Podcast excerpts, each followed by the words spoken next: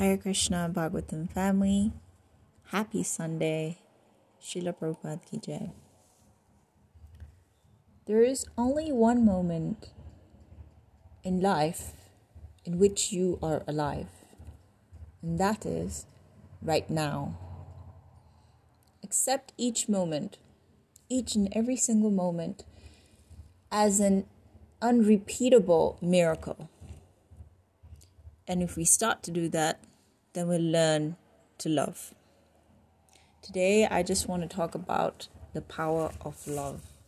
And I found this very interesting text that I thought I should share with all of you so that you can benefit from the Srimad Bhagavatam. With Preeti, with love. Krishna is always ready to help us, provided we are also ready to cooperate with him. If we cooperate with him, what Krishna desires, if we want to do little, immediately Krishna will help you. If you work 1%, Krishna will help you 10%.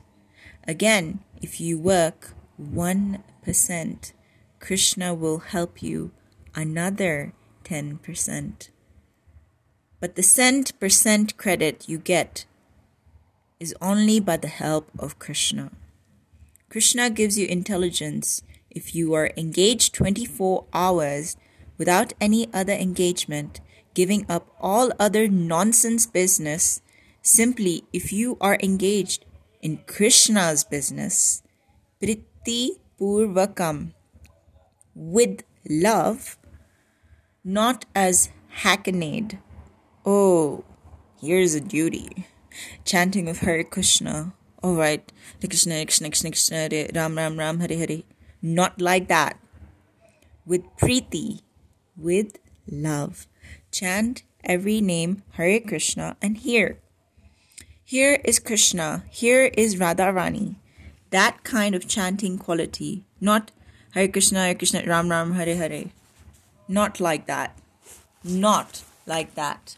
But with Preeti. That Preeti, that love is required. And that is the essential quality. So, chant with love, write with love, do everything you do with just a little bit of Preeti, with just a little bit of love. Before I end, I'd like to read this prayers for you, for every single one of us. Oh Krishna, you are the sun rising in the darkness. You are a boat for the drowning. You are rain for those dying of thirst. You are wealth for the destitute. And you are a perfect physician for the diseased.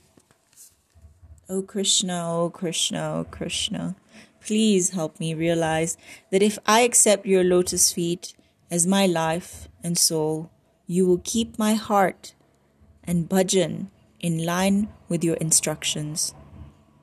And everything will work out just fine. With love, I send you my humble respects and obeisances. Have a loving and awesome Sunday.